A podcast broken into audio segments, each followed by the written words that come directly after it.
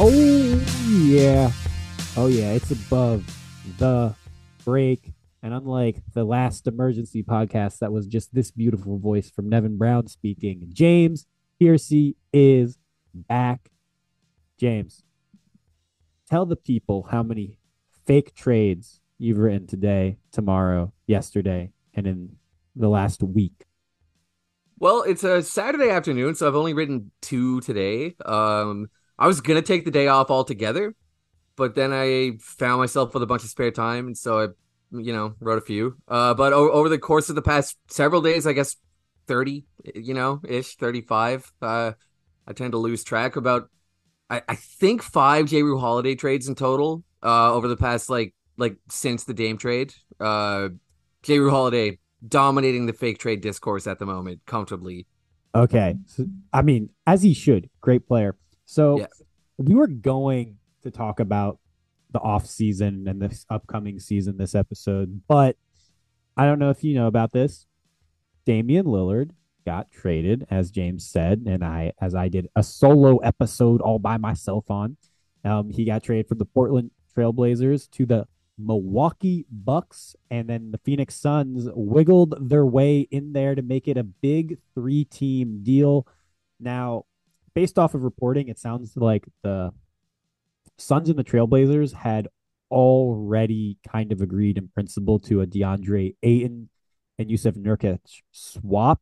It was just pretty evident that they needed a third team to make it work. And since they were always going to trade, or not always, but since it was very, very likely they were going to trade Damian Lillard, I think this was a situation where we can kind of call it, you know, two one on one trades really that kind of just needed a little bit extra juice. But let's, since I did a whole episode on all that shit, James, I want to get your feelings on it because if the listeners want to know my feelings, they can listen to me for 35 Yeah. minutes straight. Why don't we just get? I'll, I'll just do a team by team rundown. Uh, I've got letter grades on deck, so I'll just well, let you know. Yeah, just go. Come on, professor, lay them out. Uh, Milwaukee Bucks. Uh, I, I'm giving them a clean A. I think I might hesitate on an A plus because it is, I guess, worth noting that their perimeter defensive abilities have been compromised. You know, like it's just it's not literally perfect. And if they had more draft capital, maybe they like they could have done this in a way that allowed them to put Damon Holiday in the draft in the backcourt together. You know what I mean? So like they, they, they lost Drew Holiday, and he's really good. So that's something. But I think it absolutely was something they had to do. Uh, this team needed some like offensive uh, dynamism. Di- you know what I'm trying to say? I think The- that- the- the- I think that's the right word. I think I think Yeah, I don't think so. you fucked it up.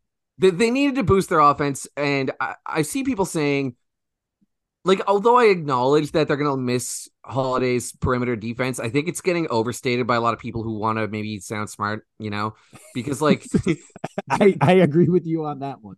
Yeah man let's be realistic here. They have uh the reigning excuse me the reigning uh second defensive player of the year runner up in Brook Lopez anchoring the defense.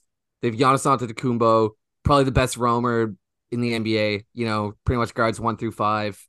Like the defense is to be fine. It, it- it's the offense that needed help because something I've found interesting about the Bucks for the past few years is that the spacing has always been excellent. They've always had five out spacing around Giannis, but the shooting has been a little bit lacking, right? Like outside of Khris Middleton, they- they're not really starting anybody who's like like a knockdown three point shooter. And now now now they they they've fixed that, and Lillard obviously a much more reliable shot creator than Drew Holiday, right? So Yeah. yeah, I'm, I'm, I'm gonna go with an A. I don't know if you want to step in and Yeah, respond I to my mean, Bucks comments. Yeah, yeah. So I agree with you. Great, trade for the Bucks. Um, look, I think, look, you know, everyone that's listened to this podcast before, and even if you haven't, this is your first time, I'm gonna say this. I like defense. I think defense is really important. I think defense Same. is underrated. I think Drew Holiday is one of the best defenders at his position in the league. I also think that, and people don't like to hear this because, you know, it kind of goes against their one on one world mindset. Perimeter defense and like point of attack defense, like it's great, but it's just not anywhere near as important as what Giannis and Brook bring to a team. I mean, you can have Drew Holiday out there, and if your rim protector is Domantas Sabonis, I hate to break it to you, your defense isn't going to be that good. Um, Most likely and- not. Yeah.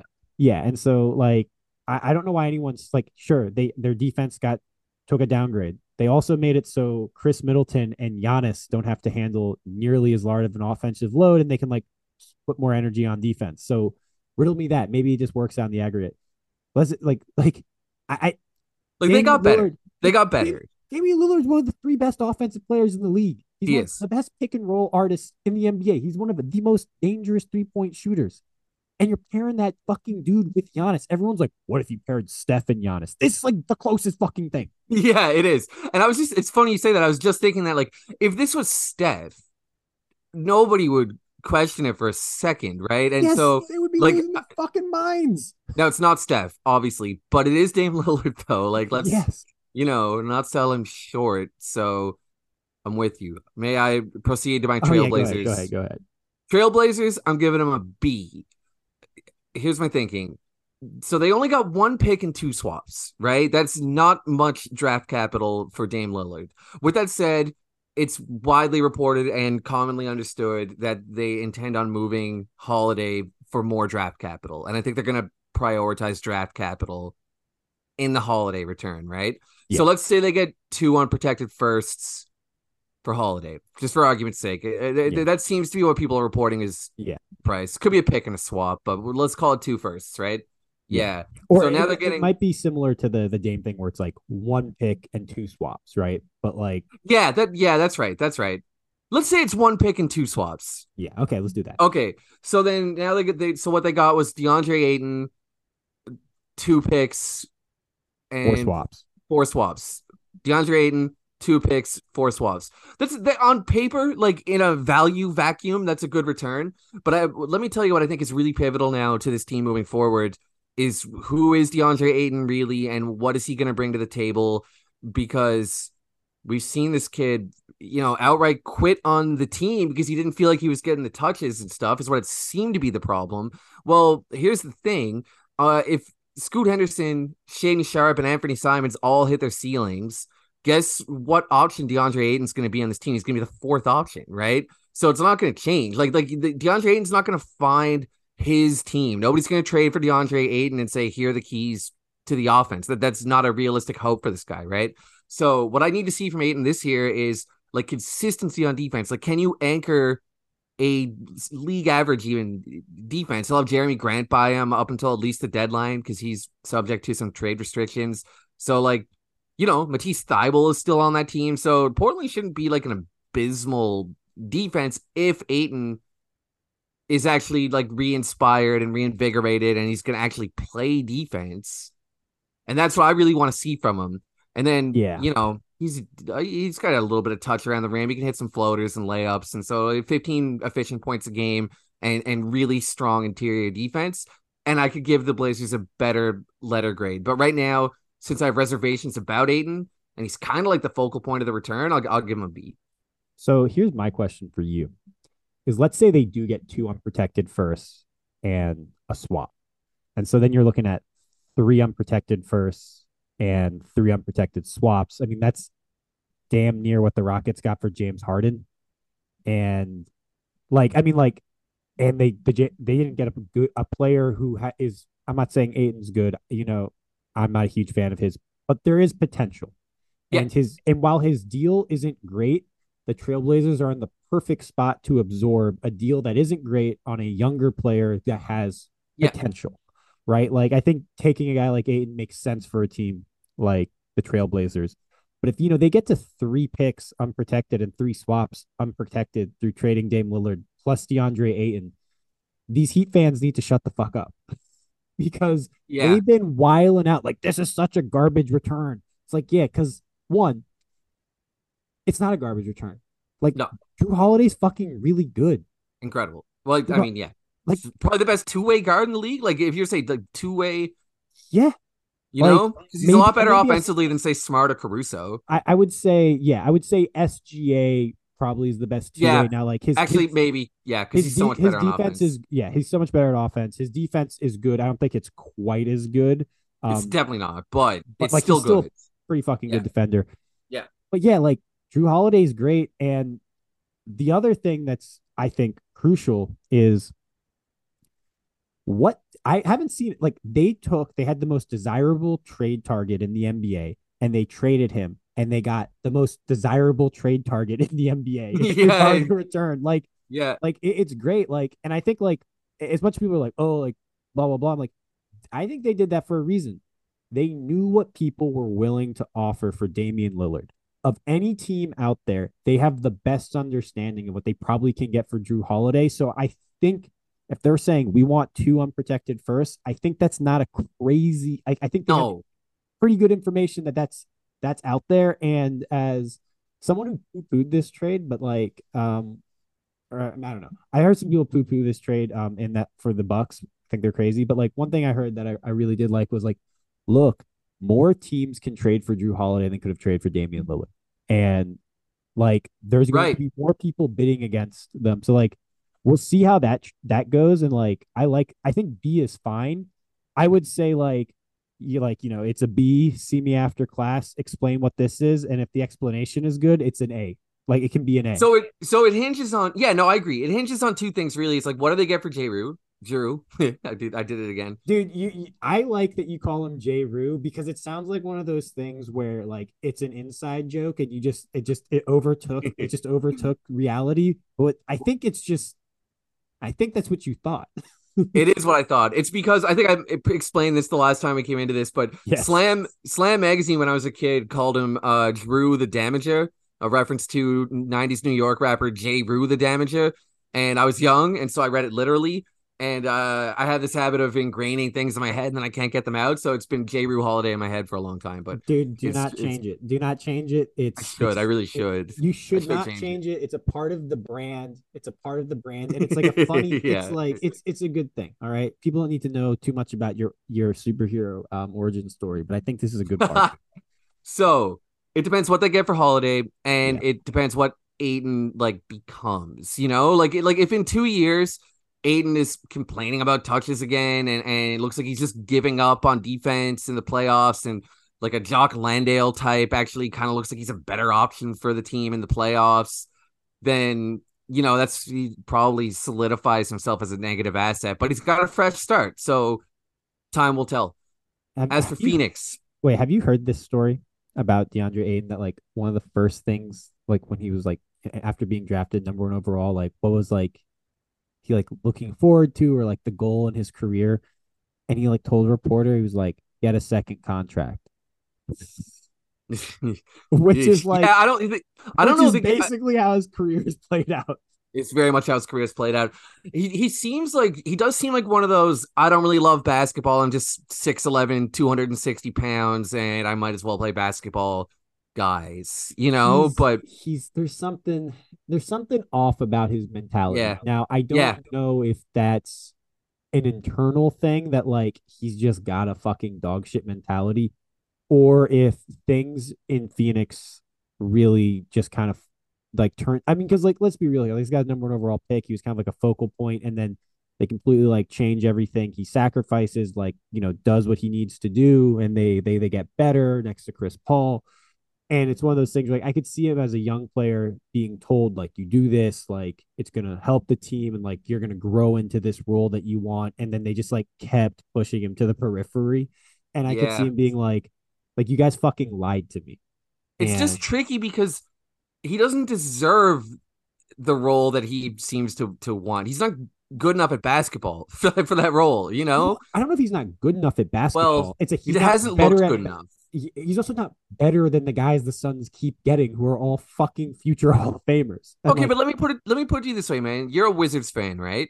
Oh, yeah. You wake up tomorrow, and the the Wizards have, in a shocking turn of events that doesn't make any sense, traded uh, Jordan Poole and I don't know, uh, Delon Wright, uh, for DeAndre Ayton. And your general manager comes out and he says, "We're going to build the offense around DeAndre Ayton. This is our franchise player." Ayton's taking us to the promised land. Tell me how you feel. Oh, look, I would feel like, what the fuck are you doing? But I also think, I think going from DeAndre Ayton like wants more touches to DeAndre Ayton wants to be the focal point of an oh, offense yeah, in 1997 is like a very different, is a very different thing. Like maybe he's like, I want to be used in a way where like I can do a few more things or get like a few more post ups or like you know these big guys always want more post ups, but like hey man, Yeah. if if if giving him two, one more post up or two more post ups per game gets him to play better defense, and the coaches are still like no, like you know, it's like it's like the old Doc Rivers with like Ken, like the start of every Celtics game when they had Kendrick Perkins, like get him a post touch, and everyone's like, "Why do you keep doing this?" He's like, "Dude, when you have to do what Kendrick Perkins has to do all game, you gotta show some gratitude to that. Him the motherfucker a post touch, right? Like, Yeah, it's a bit of a chicken egg thing though, because Kendrick Perkins was talentless, but but that guy grinded. You know, like he he he he went out there and he and he worked hard and he threw bows. Like Ayton is it's almost the antithesis of, of Kendrick Perkins. I'm not defending him in any way. I know what you're saying. Could be right. I just I think jumping to this dude wants to be the focal point of an offense. Maybe that's You're right. It's a leap. but like it, it, it is at least a leap in my mind from like he's very far from being a focal point. And you know, if he's like the second or third option, you know, he was always kind of like a fourth option, you know, in Phoenix. Even Yeah, but he's looking like a fourth. I mean, unless Shaedon Sharpe busts, like we already know, or or unless they trade Simons, we already know Simons is like they should trade Simons. Actually, They let's talk about the should. Suns. Let's we're, we're getting too much in the weeds. I want to hear the stuff on the the Suns. I got I got sidetracked. I'm sorry. I agree that they should trade Simons. I just want to say that, Yeah. but Yeah. yeah. Uh, We okay, can circle back to that. Suns. Uh, I'm gonna give them a cold D, man. Uh, that I I- can't give it an F because I understand that they wanted to flip Ayton for death. I've actually thought that was just probably the right thing to do for a little while. Realistically, like they're, they're in no position to give this kid what he seems to be wanting, whether that's focal point of an offense or just more touches. Like at this point, they've got Booker, Beal, and Durant. They're not giving him any more touches, right? So so that less. always made sense. You yeah, get less, less. if anything. exactly. Yeah.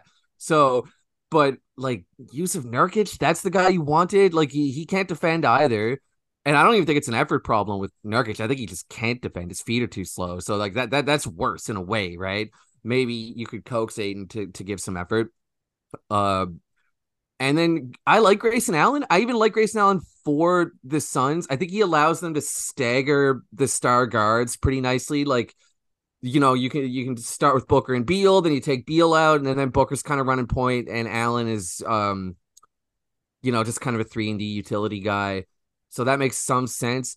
But even still, I think I would have wanted like a more traditional point guard. Like apparently the Suns had an interest in Kyle Lowry. I think that would have been a really great acquisition. They could have found a way to get Lowry and then a super cheap center to replace Ayton. Something like that would have made more sense to me. Like I just don't think they got the right pieces, man. And and, and Nurkic is super injury prone on top of it. So if he gets hurt, like I guess they're trotting out is Bismack Biyombo still on that roster? I can't remember even. Uh, is Bismack Biyombo still on that roster? I will check while you continue your thought.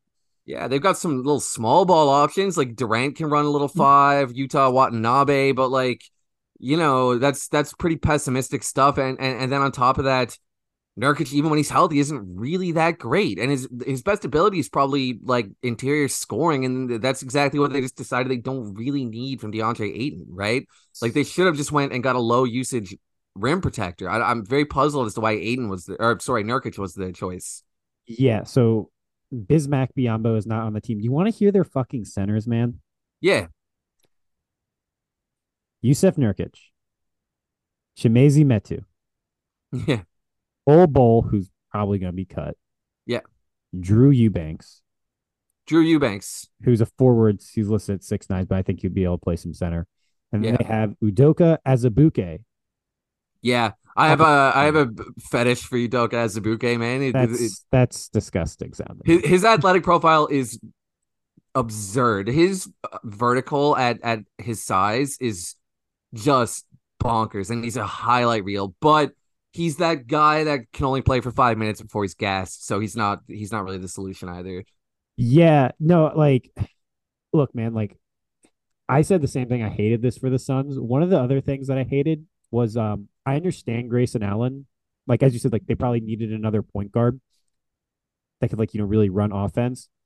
And Grayson Allen, like, I don't love getting him, not because I don't think he's a good player and like he gives them depth, but like you can't play him with your starters.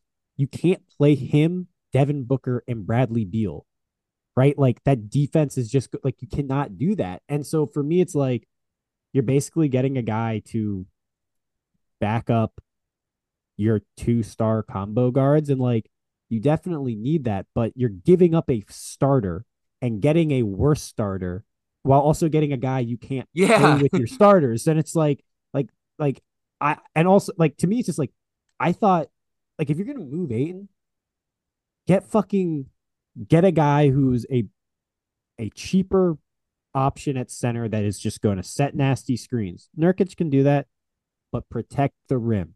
So you don't have to have Beal and Booker fighting over like caring about fighting over screens during the regular season so they don't get fucking roasted. Now you have Jusuf Nurkic, who like he's gonna get crushed in space. Like, you know, he's a big body, but you know, I, I don't know. Like I, I agree with you. I, I I really hated this for Phoenix, and it, it just it reeks of a team that wanted to get off money. It's like they went yeah, all in. yeah, and that's that's a thought, right? That's Yeah, a like- thought. they went all in and then realized, oh fuck, this might screw us over. It's like no shit. That's the, like, have you ever played poker, dipshit? When you go all in and you don't win, you're Yeah. fucked. Like Yeah, it's I'm like just thinking. they're like trying to pull chips out of the pile. Like that's what it feels like with Phoenix ever since they traded for Beal. They're just trying to pull some chips out of the pile. Precisely. I'm just looking at like the teams in the league and thinking about who could Phoenix have tried to target as, as their big, and the options aren't great. A lot of teams like they already have their their big, you know, Yeah. or their big doesn't fit what they would be looking for. But uh, Isaiah Hartenstein is a name that that pops out to me right away. Much Yeah. better defender than Nurkic. Uh, probably just a better utility player. He's like a surprisingly good passer. Probably would have complemented the guys on on the roster, you know. And even like even if they could have tried to go get a good player and then like Drummond from Chicago in a three team deal, you know. Ooh, like- man, you can't trust Drummond. Yeah, I, I would. I, I you would can't rather, trust Nurkic. Yeah, I would And Drummond only makes three million. So I they could have went and got like a guy. That that's fair. That's fair. He does only make three million. Um, who else is someone that they could have targeted realistically? I mean, Pelicans. Maybe they would want to get off Jonas Valanciunas. Uh, I doubt Some of the would- same problems as Nurkic, but he does stretch the floor. So at least they were there. I, I would have liked him better as a target. Yeah, he's better. He's better. He's got similar Yes. problems, but he is better. Um, let me think. Pistons got a lot of bad centers. yeah. Uh, you know, the Wizards, I mean, shit, you know, they have Daniel Gafford starting a three year deal that I wouldn't love to be on as a rook as like a as a team that just started rebuilding. Um, he's not good, but like he can do some things okay. If if Gafford would have if Gafford is available, I think that would have been an excellent target. Uh just not sure if he if he would be. What about Steven Adams? I've heard that Memphis might be trying to free up some time for Xavier Tillman and and Brandon Clarke and Dude, Jaren dude. Jackson Jr. minutes at the five. I mean, dog, if if if Steven Adams was at all available, they should have they should have sniffed around that because I can tell you Steven Adams is just what this team needs. I mean, I think he's better than Ayton. I don't I I don't know why I don't know why anyone would want to get rid of Steven Adams. He is the ultimate. And maybe they wouldn't. yeah. I just wonder if they could have held out. Like maybe the Raptors make Jakob Poeltl available. Maybe they couldn't afford him, you know. But like I, I'm just trying to think of options, and I just think Nurkic is not the guy they needed. You know, maybe, maybe Boston makes Al Horford available at some point. Like Or Time Lord. Maybe they're just like, look, Yeah. like Horford is the guy that stays healthy. I know he's older, but him, we think our upside with him and Porzingis on the court is better than with him and Time Lord on the court. And there's like, you know, we don't want to deal with that uh, injury roller coaster. Look, man, there's there's a lot of options that they could have explored that would have Yeah. been better than Nurkic, or at least significantly cheaper, freeing up a ton of space to bring in a significantly better player and more useful player in your starting lineup than Grayson Allen. Yeah, exactly. So to me, I'm like. I just don't. I don't like what they did at all. Uh, it makes they they did get Nassir Little. They did get Nassir Little, who man, yeah, but he's not. every- He hasn't been good though. Like, I like know. I like him in theory, but he, he he's like he's a three and D wing that doesn't do that much of either of those things, and he just has like no creation ability or like, you know, he's a borderline offensive liability. I I, I like his athletic profile. I you know maybe maybe there's a player there, but like it, it doesn't doesn't mean that much to me. You know. it's weird how whenever the Suns make a move for like a minimum level guy, people lose their mind about how good it is. And I'm always like, Yeah. is it because your bar is you thought they were gonna have to have Matt Ishbia out there? And like, yeah, I think that's like kind of what, what it old. Isaiah Thomas, like is like that like what your bar was for? Oh yeah, this is a great like. Go look at like other teams' benches. Like they have guys that are like paid very little that have played significant NBA minutes and been pretty fucking good. Like I, I think the Eric Gordon pickup was good. The Yuta Watanabe pickup is fine, but like he's also coming off like the most outlier three point shooting season we've seen in a long time. If We'll see if it holds. and it probably won't. You know, like that's just that's how these things work.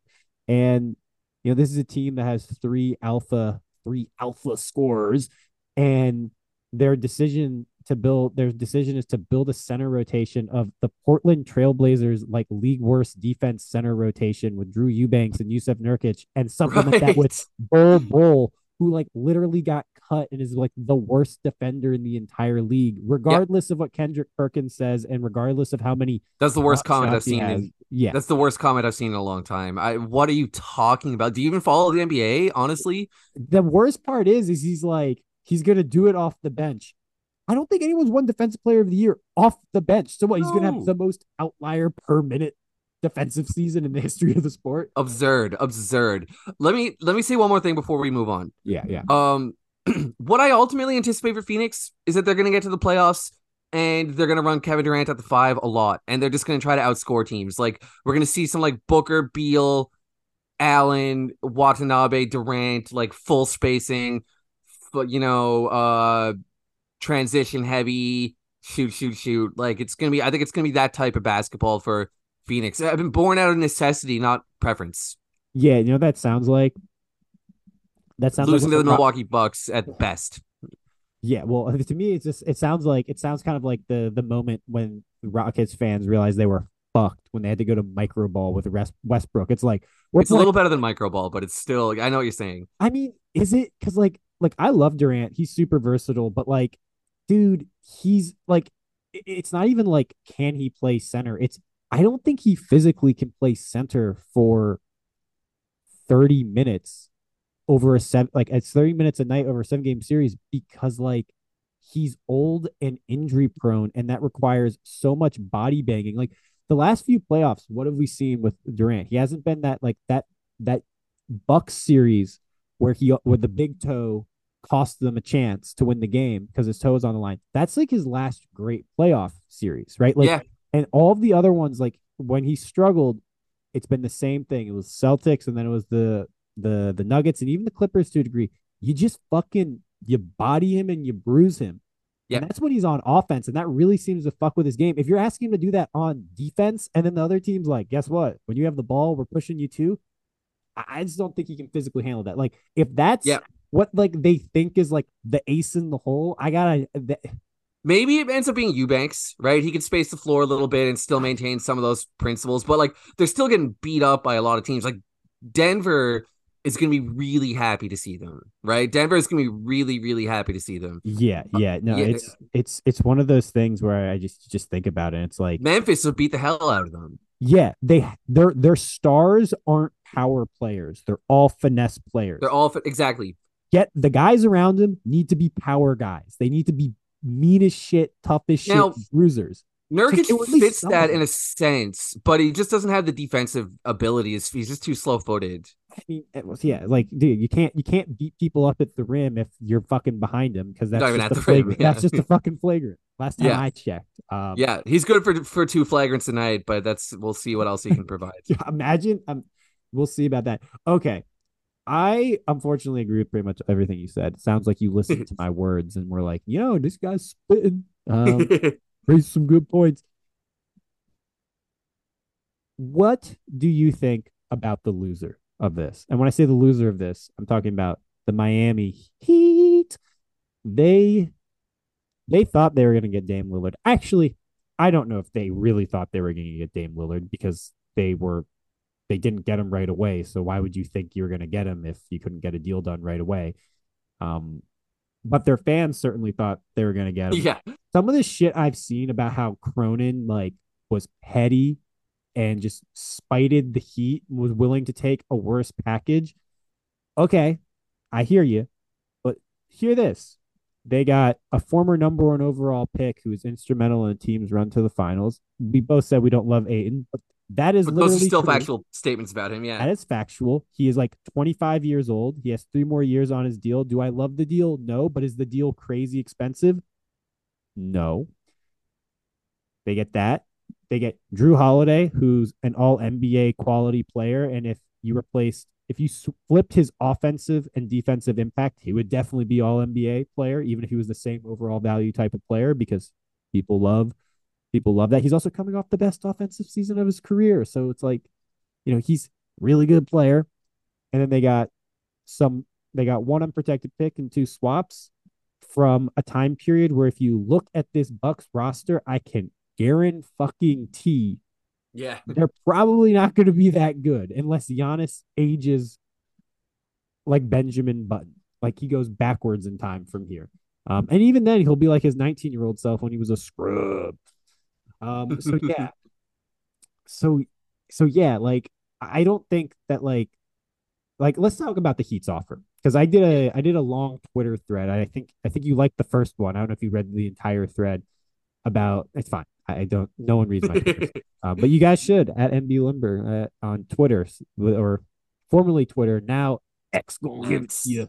yeah. Um, Yeah, but basically the Heat got fucked and or not fucked. The Heat didn't get Damian Lillard because ultimately they didn't have what the Trailblazers wanted.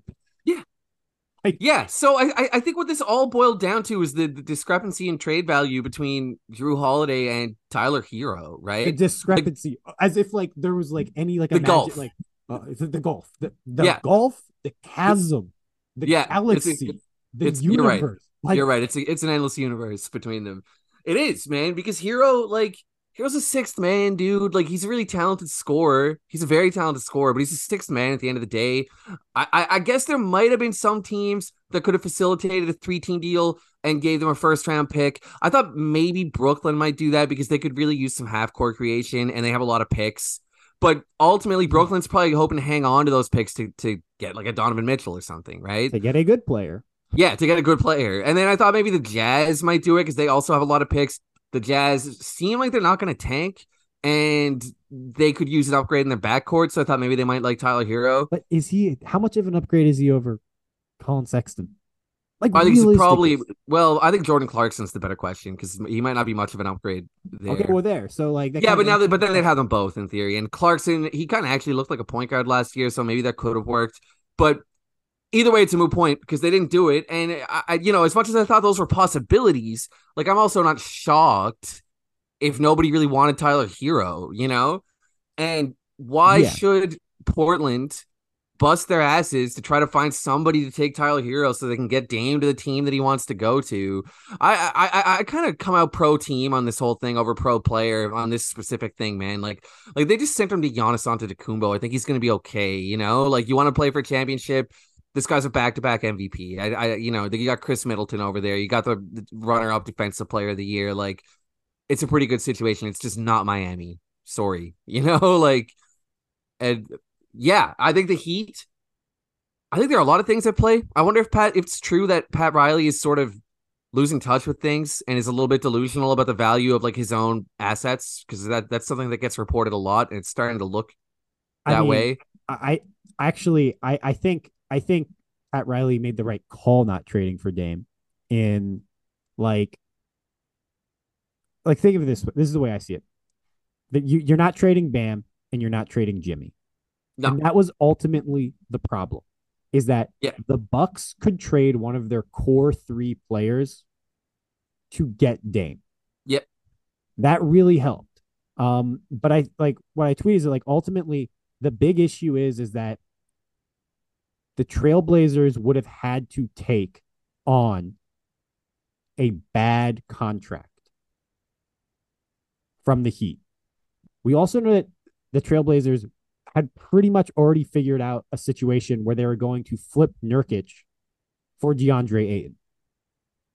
Correct? Yeah, that's a good point. Yeah. it's- if they already kind of have that as baked into this Dame deal, they like their their ability to absorb more money is significantly limited, right?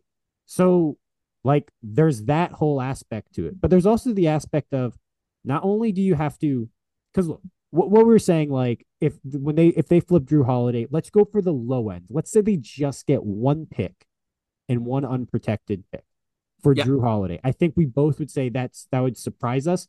That means they got two unprotected picks and three unprotected pick swaps for Dame Lillard plus DeAndre Ayton. Okay.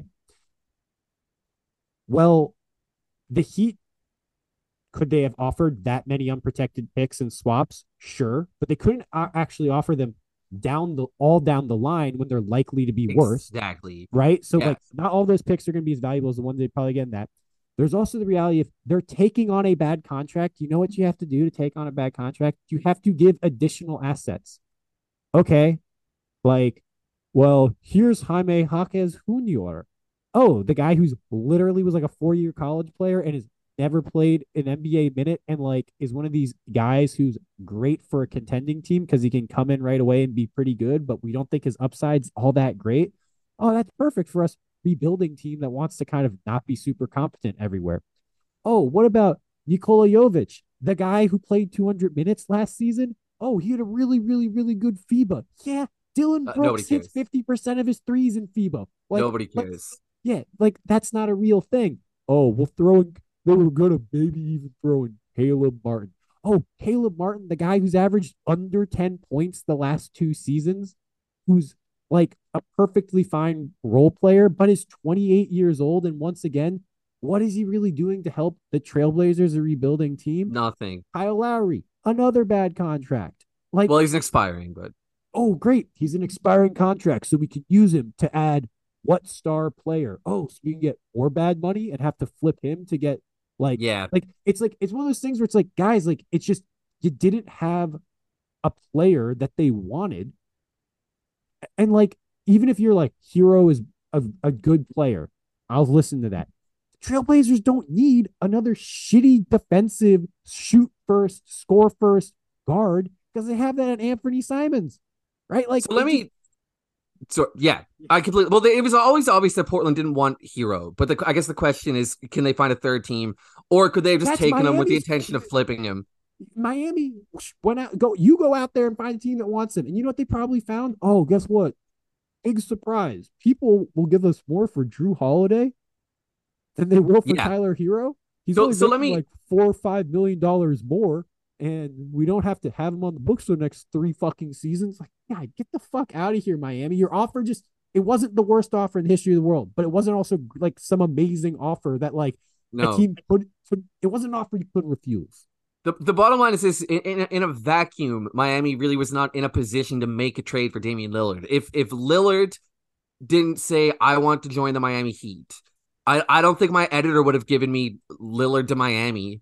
You know, I think he would have thought, well, they, they don't really have the pieces. It doesn't quite work, right? So let's look at it. Miami owes their 2025 unprotected first to the Thunder, right? And so with the Stepien rule, that means that they're subject to a lot of it. It actually kind of jams up their whole ability to offer yeah, the a next draft. three, right? It means they can't move the next three, but I mean they could move the next th- new the this year and the season after that as swaps. They could, I think, yeah, that's right. That's exactly right. Yeah. So Why would you want to? What does a swap do for you? this year's swap is literally nothing. It's nothing. yeah, Yeah. It's it's like oh, Right. oh sweet, you gave us imaginary assets. Great. Yeah, exactly. So, with that in mind, the best that Miami could offer would be two future unprotected firsts. And I mean, in theory, they could have offered four swaps, I guess. Four swaps total. Yeah, But with two of 2020. them- Yeah, but two of those are basically imaginary. Two of them are meaningless. Exactly. So, okay, yeah. so So, yeah. So cool. Like, Yeah. like, you know, I would rather bet against the Bucks those three Easily. seasons because Bam Adebayo, like, I don't think he could like make your team a playoff team all on his own. But he's young enough and he's good enough that like he'll probably prevent you from being absolutely dog shit during those years, even if And- Jimmy and you know Dame are like you know out of the league. That's another factor that I would take into account if I were a general manager. Miami is the hottest spot, really, or one of the hottest markets in the league for star players to just say, I'm going to the Heat. You know, the Bucks, polar opposite. Like once this core ages out, the Bucks could be terrible for a decade. Like I'm used to the Bucks being terrible, you know, like it, it's It's very possible. Miami haven't been terrible eh, for the better part of like 20 years, man, because people always want to go there, right? It it, it it pretty much never fails. They they might be mediocre, but it's very rare that the Miami Heat are like one of the worst teams in the league.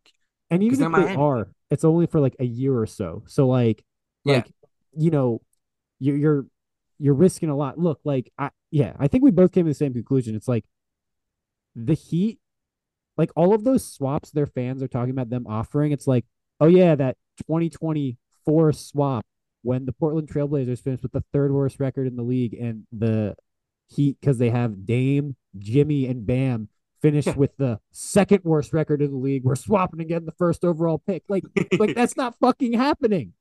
no, doesn't exist. It would literally take um it would take a crime against humanity for those swap or a plane crash for those swaps in those years to to matter. It's like oh man. Has Miami actually had the worst offseason of any team? They pretty much have just lost guys that were good. yeah, the Raptors haven't had a very good offseason. I mean, they just lost Fred VanVleet and they signed Dennis Schroeder. It's not great.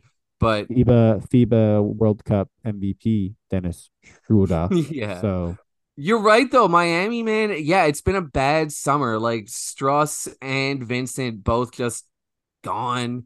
No Yep. replacements. They I don't think have they signed like anybody. They retained Kevin Love, which you know, he's 35. Oh, they signed Josh Richardson. That, that that's a good signing. I like Josh Richardson. yeah, but But- doesn't make up for the loss. No, it doesn't, right? So yeah. yeah. Let's They'll let's be- talk J. Rue. Holiday. J. Rue Holiday.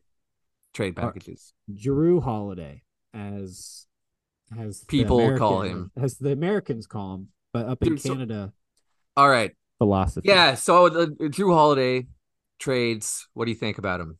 that's that's my segue back into it. yeah. Um, I think one will happen. Yeah. Um, I think, I think people are going to be surprised at what the Trailblazers get back. Drew Holiday is one of these guys where I think NBA teams value him a lot higher than the average fan does. People basically didn't know who the fuck this guy was and didn't like think he was like great until the Bucks all of a sudden traded a fuckload of shit for him. And people were like, I mean, I guess he's good. They won a championship. He only made like one of the greatest defensive plays and then one of the most audacious passes to basically clinch an NBA championship in in history. So he's good. He's a very, very, very good player. He's he's unlike Dame. I think he's very, very attractive to pretty much any team that can muster the assets to get him. If you have a great point guard, sick. He can play. He can play the two, and he'll take some pressure off him. He can shoot off ball. Not amazing, but like he's good enough on the ball, off the ball that he gives. He basically can do whatever you want on offense, and you'll be happy with it. The point of attack defense, absurd. Screen navigation, absurd. You give him less of an offensive role, he can maybe ratchet that shit up and be like scary, scary good on that end. So I think pretty much any team that has what Portland is asking for that wants to win a championship will will take a look because Drew seems to be one of these guys where like everyone loves him. He's got one year left on his deal before player option. I think he's the type of guy where if you bring him into a good environment, you can feel pretty confident that he'd be interested in signing an extension. He's not one of those guys where you're like super concerned about like, fuck, man, like he just really wants to go to a big market because, you know, he's you know, he's a he's being a celebrity is important to him. Like being a celebrity is not important to Drew Holiday. So I think he's very attractive in that regard. He also teams love it when guys it's weird. Everyone wants a guy under contract. They still want a guy under contract for a lot of money. So they also love guys that are under contract for that long. So I think even as a rental, teams would be very interested in him. And we've seen teams trade for guys with one year, give up a fair amount, and see if they can't retain him. And if they win it all, like you know, the Raptors, they're good with it. So yeah, I don't know. I don't know who the, the real question is who the fuck wouldn't want Drew Holiday? Like obviously like bad teams, but anyone that's a playoff team should want him, right? Yeah, I mean, even bubble teams, man. Like, I, would I would I hate the Orlando Magic if they traded contracts and two first round picks for Drew Holiday? To be honest, I wouldn't. Like they they they're, they're stacked with young talent. They could probably stop thinking about the draft. You know, it's time to Yeah. take a step forward. Like they, they it's not my favorite landing place, but it but it, it would make some sense. I, I wouldn't think it was ridiculous. But let me tell you, the three teams I think are most likely. It's I, I don't have any hot takes here. It's just kind of obvious. But Let's hear. Firstly, the Miami Heat, funny enough, because they they, they can give up two unprotected firsts, and I that ought to do it, you know. Kyle Lowry and a, another contract and two picks to get Drew Holiday. you get Drew Holiday, it makes playing Tyler Herro in the starting lineup a, a bit more ba- viable. It certainly does. It certainly does. And you've got great defenders at every other position, really. I mean, they could I use mean- more defensive wings, but Caleb Martin is a good defender. also, Jimmy Butler, killer on the wing. You just don't Yeah. want him defending all the time because of how important his offense is.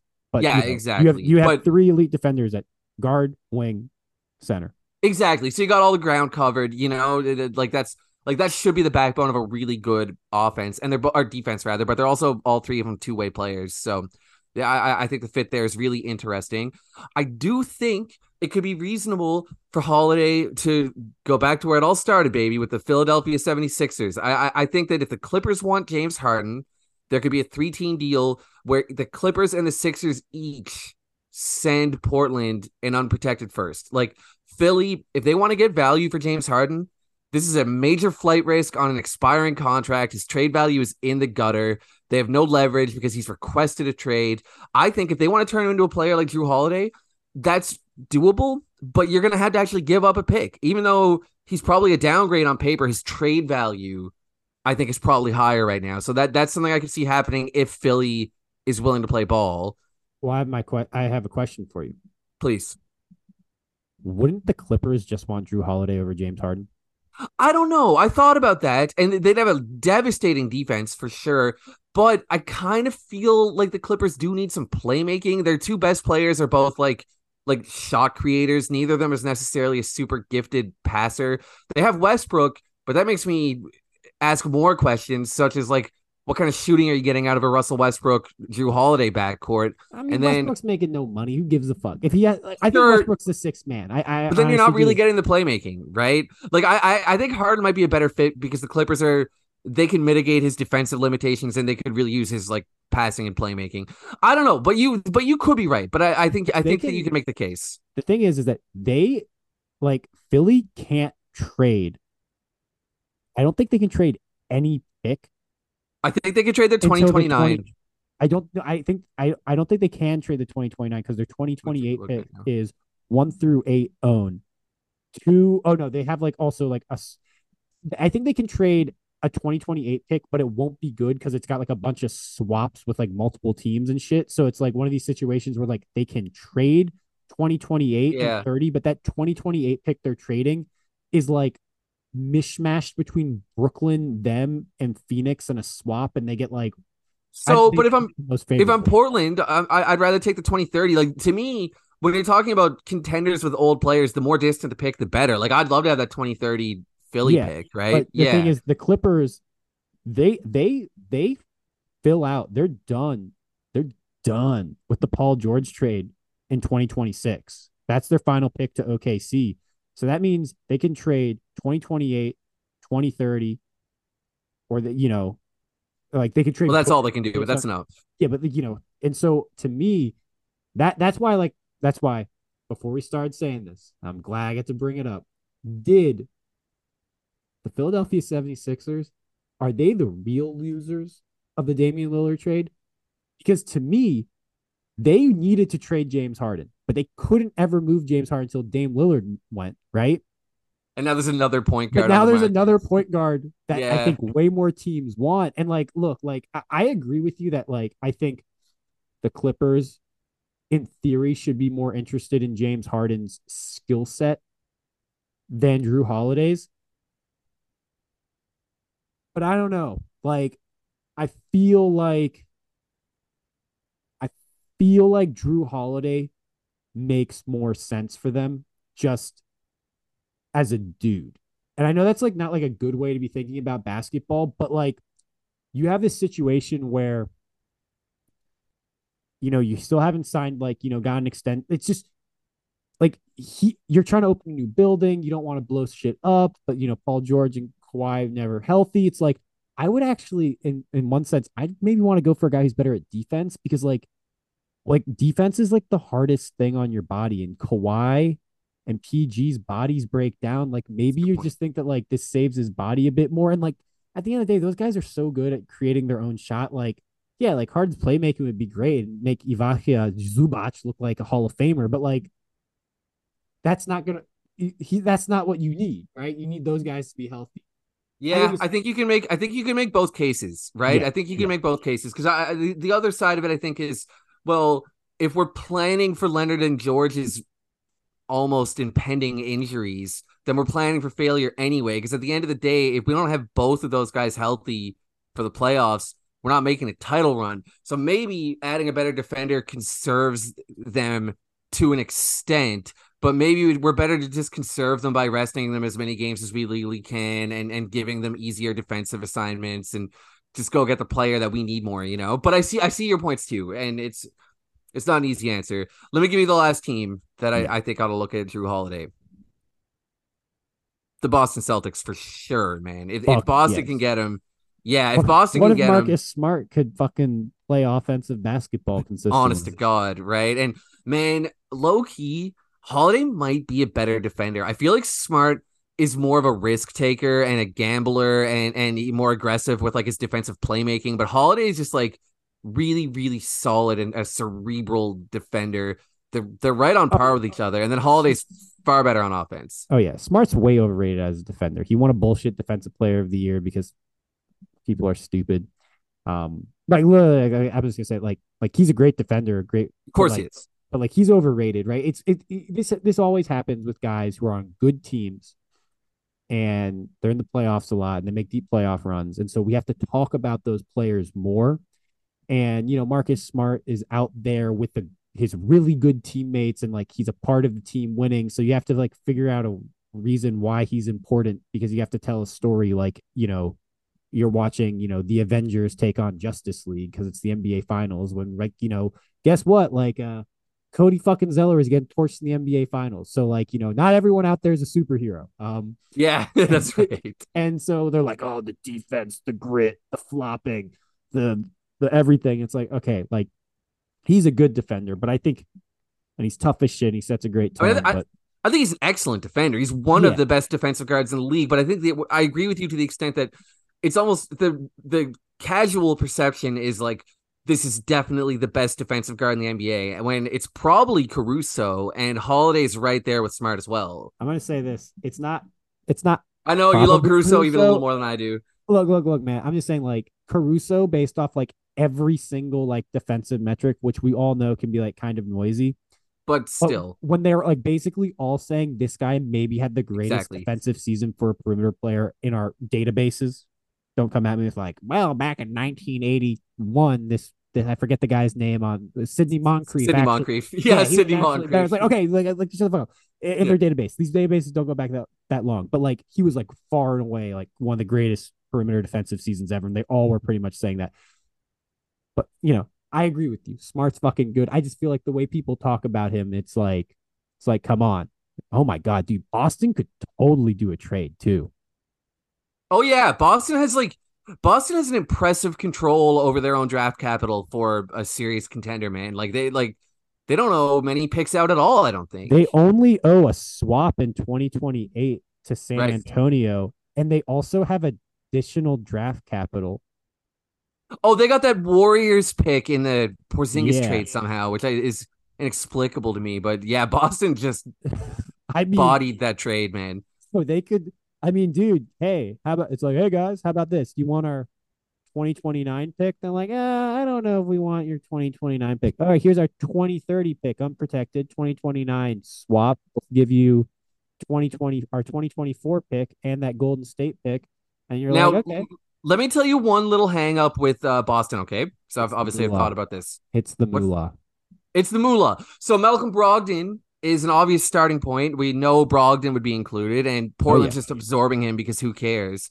But yeah, after that, it gets a, What's that? They could also like he's the guy you can like probably figure out a place to like move him down the line for even more. Yeah, exactly. So who cares, right? Um, but then it gets really sticky. They they could do Time Lord, but I mean Do the it. Blazers just took Ayton. I don't know if they're gonna necessarily want Time Lord. They Oh, could do. Just do it. Just do it. Time Lord's Well- so good, dude. If you have him and he just I like Time Lord much much better than DeAndre Ayton. Yeah, have him play him 20 minutes a night, keep him healthy. You can trade him for real value. You just show that he can be healthy for one season. He's on a great deal. You will get value for that. I think that's a that's a risk worth taking. gonna hurt Boston to give up Time Lord though. The alternative is they okay they could give up uh Al Horford, right? Yeah, I, I don't want to give up Al Horford. He's 37 though, man. I I I don't know. But also they could cobble together like Payton Pritchard, Luke Kornet, Oshae Brissett, Svi Mykhailiuk. Uh they they, they they could they could just throw like like four or five more rotation players in and then Boston's got to hit the uh free agency market pretty hard, I guess. But th- th- there are possibilities, but like it's just a little sticky with Boston. But but they should go for it. And at the end of the day, yeah, they should probably do Time Lord if it comes down to Time Lord because he I gets think- hurt every season. Yeah, and also I think that realistically, I think that allows you to not give up as much draft capital because I think Time Lord's one of these guys where like he's he's basically equivalent of like getting a like first round pick from a contender, right? Like Yeah, not a great first round pick because of the injury concerns, but like he's I great. mean, he's 25 now, man. It, it- 25. He's had the injuries. It's just you know he's a great defensive player. Just like I love him. You know I love him. I love. Uh, yeah, I do. I do too. You made me. You made me made me love him a little more. But he is incredible. You know, I love switch bigs, man. I'm all about switch bigs. That's where the game's going, man. Oh yeah. But yeah, he just can't stay healthy. So we'll see. Yeah, and I mean, look, like that's the only reason why I would say don't get rid of Horford because you have Porzingis and you have, um, Time Lord, and it's like going in on two guys with their injury history. Like I would just be really, really, really concerned about that. Plus, Horford's on a better deal. He can shoot threes, right? Like you know, can you really play? Like I guess you could play Time Lord and Porzingis. God. Oh yeah, you can. You can. That'd be. Maybe they should just cobble shit together. I mean, that's what they should probably do. None, none of those guys matter, but it, like they, their roster would be majorly depleted, right? So it's I, I'm not quite sure that it's feasible, you know, but like maybe it is.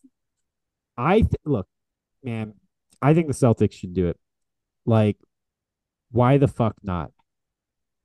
Like, wh- like just overpay. He's a rental. That's the other thing is that like he is a rental, and I think for them that makes him in a weird way more valuable because they're staring down a barrel of luxury tax that like the like only the Warriors have ever seen, and getting a guy who they can just you know like offloading Time Lord's contract literally might save them like uh, like not hundred, but like could save them like tens of millions of dollars when you factor in like the luxury tax if Yep. you just let Drew walk. And like maybe you don't let Drew walk, but maybe you're able to say, hey, opt in and we'll extend you for like, you know, five years and like, you know, at like 27 million per season. You can retire Boston Celtics legend, will win a championship or two, and like, you know, blah, blah, blah. Like he se- he seems like a, a Celtic.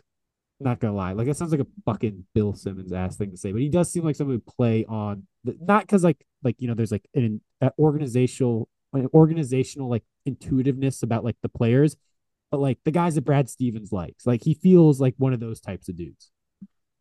Let's call it, man. Okay, okay.